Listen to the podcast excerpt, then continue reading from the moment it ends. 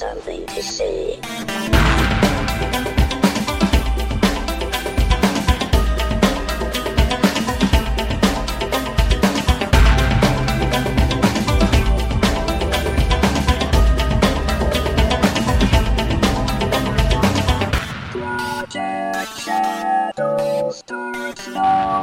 Hello, everybody. How are you doing? My name is Charlie. You might know me better as sci-fi fantasy writer C. Dorset, and I don't know what that accent is. It just happened. I wish I could say I was heavily medicated, but uh, that would not be true. Um, I pushed off recording this episode a while today for several reasons. One, I was hoping to find something happy to talk about, and two, if I sound weird, my allergies are going crazy. So yeah, there's that and I'm having a lot of leg pain today. So I'm going to try not to sniffle too much, and I'm going to try to uh, get through everything because today's topic is not a happy one, and it's just uh, I, I don't know where to start with this problem because I've seen it happen over and over and over again with so many different things. So I'm, I'm going to start here. I am trans. I, I am let's just say genderqueer right now, gender fluid. I am gay. I'm also white. And I point these things out because I understand some of the instincts I'm going to be talking about when I see gay characters or trans characters portrayed in media. I, I understand that. I, I, I, I get the emotions. I understand how emotions can really run high. And for a beloved property, I can understand having emotions about it maybe not going the way that you might want it to. As I've said many times on this podcast, I am a fan of the Alien movies. I- have gotten two good ones, and the last one was in 1986. We're now up to what, six or eight, depending on how you count? Because, yeah, Prometheus and the Alien vs. Predator things yeah, I have two. There are two. There's between six and eight movies, and I have two that I like. So I, I understand when a fandom is not behaving in a way that you want. I really do. I understand that a lot. Because it's not just that fandom. There are several that I participate in that have not been good for a while, like Batman. But anywho, and I understand when your identity comes into play how that can. I don't want to throw anybody under the bus. That's why I'm equivocating so much here at the beginning. And I don't want to talk about specifics because I think that's where this conversation always gets lost. So I'm going to introduce this with the most recent incident of this and then fly away from it as fast as I can. So the as you know, we've discussed on the show, the new trailer for Crimes of Grindelwald is out and there are a lot of people very upset at the reveal about Nagini. And I would put a lot of these people in the well meaning camp. Um, I, am not going to name names because that's not important. I, I understand everything that people are saying and the references that are being made and I am probably not the right person to be having this conversation. Though I actually try to have it with my trans and gay friends all the time because we are very good at overreacting. And I'm not saying that this is necessarily overreacting. What I am saying is the movie isn't out yet. And I know I, I am kind of, I guess, infamous for trying to give things the benefit of the doubt. Even that M. Night Shyamalan wreck of an Avatar movie, I got really upset at the casting, but I thought to myself, surely an Indian director couldn't be racist. In I reacted. I was upset. I did go see the movie. I did not enjoy the movie, and honestly, even without the race bending thing, it wasn't a good movie. I, I have participated in this rage. I have. This is part of what should be a series on the podcast of repenting for my fandom sins. Because yes, sometimes, as with the when when when we saw that they weren't re, that the characters were not being reflected in the casting, that was a huge sign that the Avatar film was not going to be good. And I get that everyone is very sensitive about a lot of things right now. But there's two things that I have to say on this. One, fandom should keep its identity free from all of this contamination. And what I mean by that is a film is not going to hurt you unless it's Triumph of the Wills. Um, you know, if Leni Riefenstahl or someone like her isn't making it, you know, it's. I mean, there are propaganda films that are sincerely dangerous. So I'm not. I would never make the argument that no film can hurt you, but a fantasy movie about wizards waving wands around while big magical creatures run through the cities of Paris and who knows where else we're going to go in this film. They're not coming for you. And I, I feel really weird saying this because I'm I'm I am personally upset about many things coming in the Crimes of Grindelwald. Though I do have to say, in the last trailer, they did while they inflamed other people, they made me feel better because at least you can see in the mirror when Dumbledore looks in the mirror, he sees Grindelwald. So maybe they are going to address some of the stuff that they said they weren't going to. But again, I'm I don't want this to be specific. Trailers are trailers. Are trailers are trailers. Eight. The purpose of a trailer is to market a product. The purpose of all of these leaks and all of this information that's coming out is to market the product. Okay? Boycotts, unless they're advertiser boycotts, don't work. They, they do not have a history of actually working, except for on television, where if you can get enough advertisers to feel that they that you are going to punish their products for advertising on a certain show, they will often pull out. Beyond that, boycotts tend more often than not to raise attention for the thing that is being boycotted. Um, they don't help. I want them to help. I really do, but they don't. And I think we really need to be careful here, especially. I, I, want to talk to my liberal sisters and brothers out there because this really has to deal with us. This is a problem that we have. And don't get me wrong, my Christian brothers and sisters, y'all got a problem too, but that's a different episode, and I'll talk to y'all later. But when you have okay, your outrage about an event needs to be proportional to the event. And yes, a Harry Potter film or a Wizarding World film is a major cultural touchstone and it is important. But what we need to start realizing is that by having that reaction to what is ostensibly a children's movie, it cheapens the actual message we're trying to get across. And I mean this earnestly. I live in America's heartland. I live in a red, red state.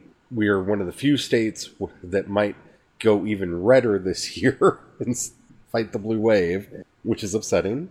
I live in Missouri. I talk to a lot of very conservative people way too regularly. And I don't know whose minds you're wanting to change by discussing these very important issues. I'm not trying to say the issues themselves are not important, but when you try to discuss these issues around a Harry Potter film, many of the people that need to hear and understand that message and understand inclusivity and understand representation, all they see is liberals freaking out at a children's movie. And it cheapens our arguments. It makes us look like we're it makes us look like the special snowflakes they like to parody us as. And that is a bigger problem than whatever the feelings about Nagini are or about anything. if they if you legitimize the others as not seeing your points as relevant because you're freaking out about a children's movie then those concerns get put in the bucket next to the children's movie as irrelevant and not important. And I know we need to find the right times to talk about them. And yes, this is this does appear to be a cultural moment that would be a good time to talk about these things. I get that. I understand that. I feel your pain. There are a lot of things that I want to be railing about this movie on, but the point is I know how that looks because I hear it when I go into town and I talk to people who think that we lefties are just cuckoo for Cocoa Puff and looking for something to rage about. I'm not saying that this is right. I'm not saying that this is the. I, I I'm just trying to speak as if somebody on the ground level in the middle of a red state, surrounded by Trump voters. This is the wrong way to get the message across. It makes us sound crazy to them. And yes, I get the arguments that we shouldn't care what they have to think. I get that. But if we're going to do the that thing that we need to do to actually win some of these culture war things, that's win hearts and minds. Making them think we're crazy doesn't accomplish that. Making them think that we are special snowflakes who were triggered by a children's movie doesn't do that.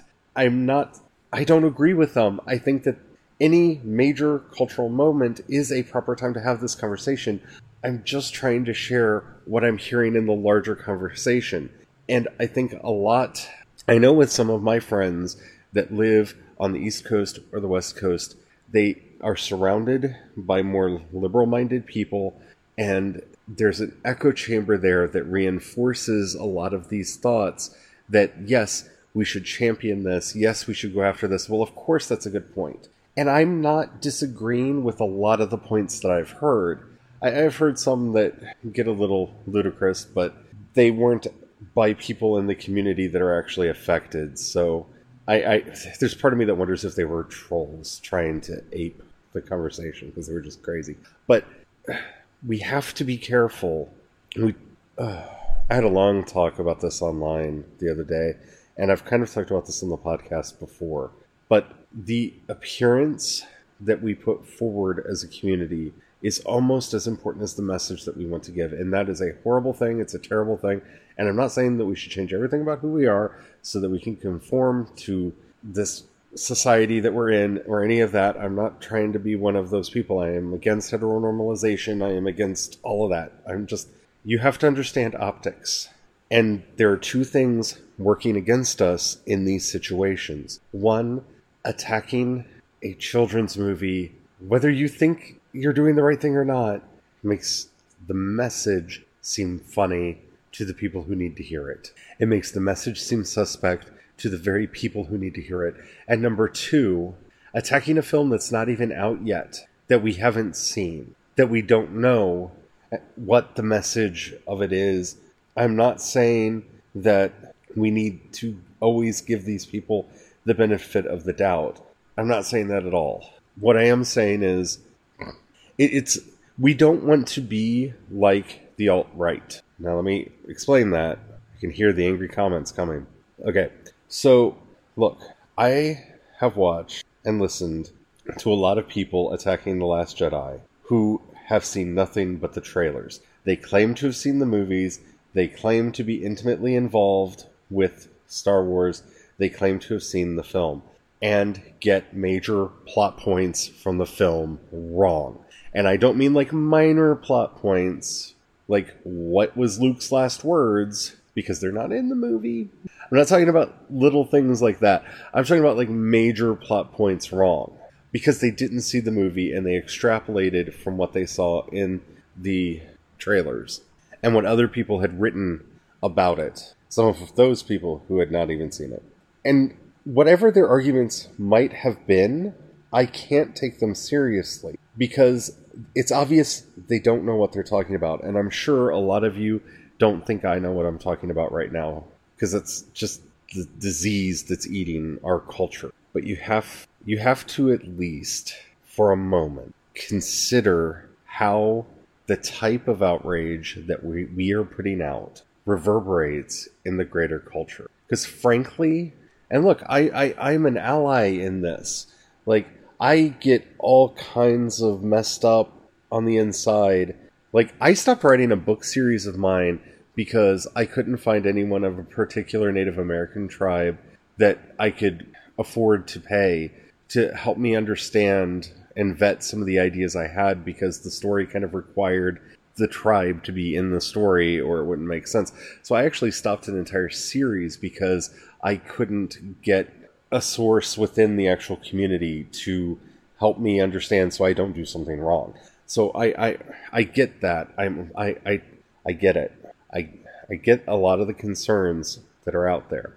But I also have to say that I live in a red state. I know I keep saying this over and over again. And if you don't live in a red state, the way arguments are constructed here are different. And they are so much more related to the optics of a situation than off of the reality of the situation. Where I could see, especially on Twitter, the pain and upset in a lot of the people who were commenting initially in there. I know from people that I talked to how silly they saw saw it to take a children's movie seriously. And I get I get it. I get it. But it is very difficult to get a heterosexual cisgendered white man or sometimes even a cisgendered heterosexual white woman to understand the experience of anyone that is not one, one or a combination of those things. And if we are going to be successful in any of the things that we're wanting to do going forward, as far as acceptance, as far as diversity, as far as representation in this media, we have to win them over. And I'm not saying that I know the best ways to do it. You know me, I'm not that kind of person. I don't like to make those kinds of statements because I don't. I think if any of any of us knew the magic formula to cut through and get the message across, we would have shared it around Tumblr like crazy, and there would be miraculous conversion stories, the likes of which the world hasn't seen since the Book of Acts.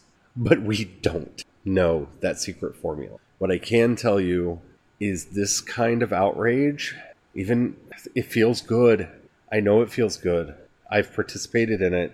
I, I have. And I'm not just defending this because it's a Harry Potter movie. I'm not.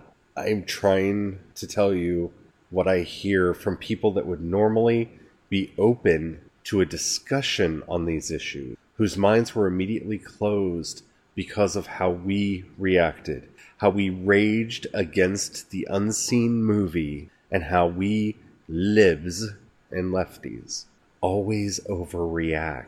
Yes, it's a stereotype. Yes, the snowflake is a stereotype. And I, I, oh, trust me, I understand that rage. And as I've said before, I've participated in it.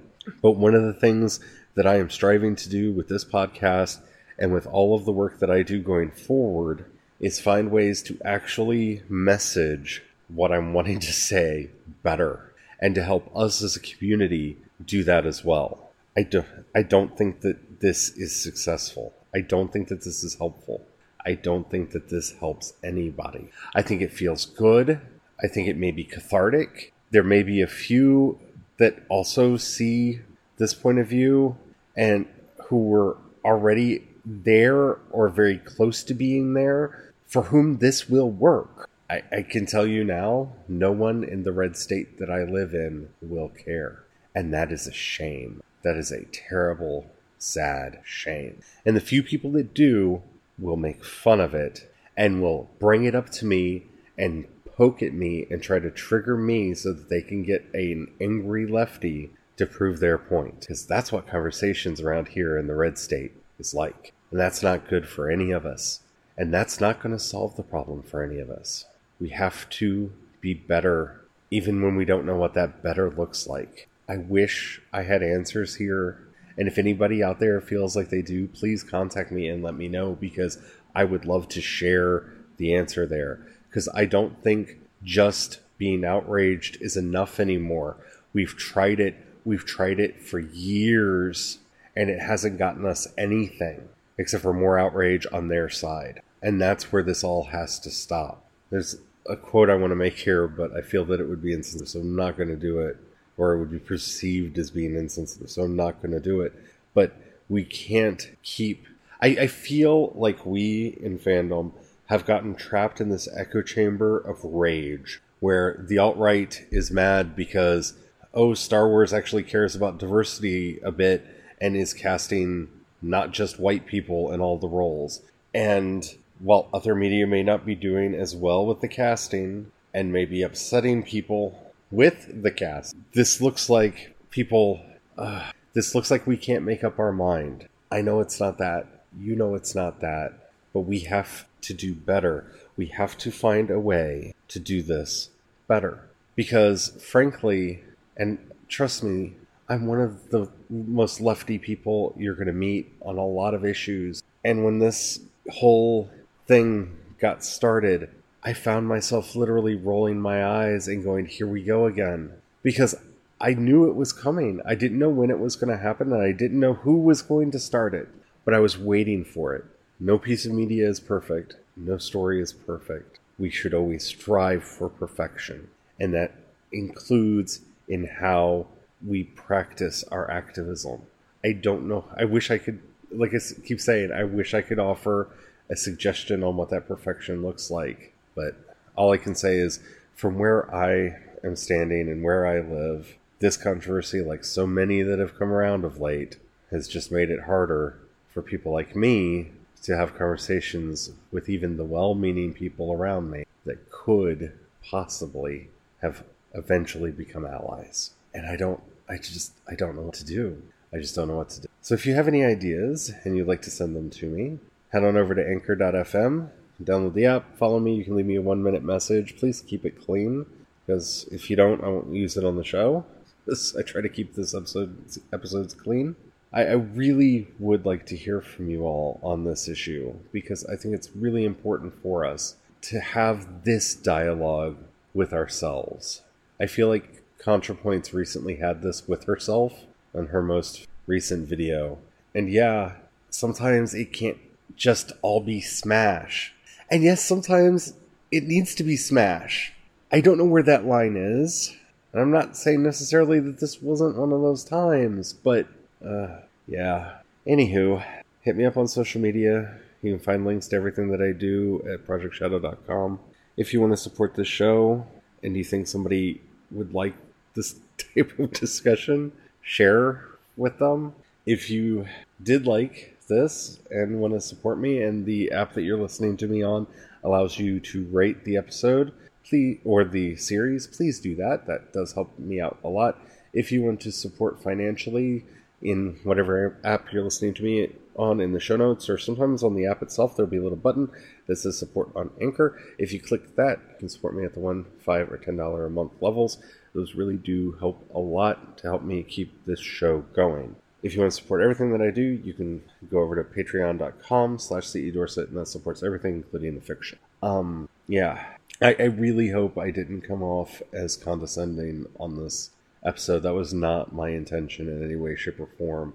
I, I'm watching discussions happening in my local community and in broader internet world and seeing such dramatically different conversation plays that they don't converse with the, like you can't bring arguments from one place into the other. And I'm just trying to find a way to have an actual conversation. Well, thank you for listening. Until next time, don't forget to have the fun. Bye.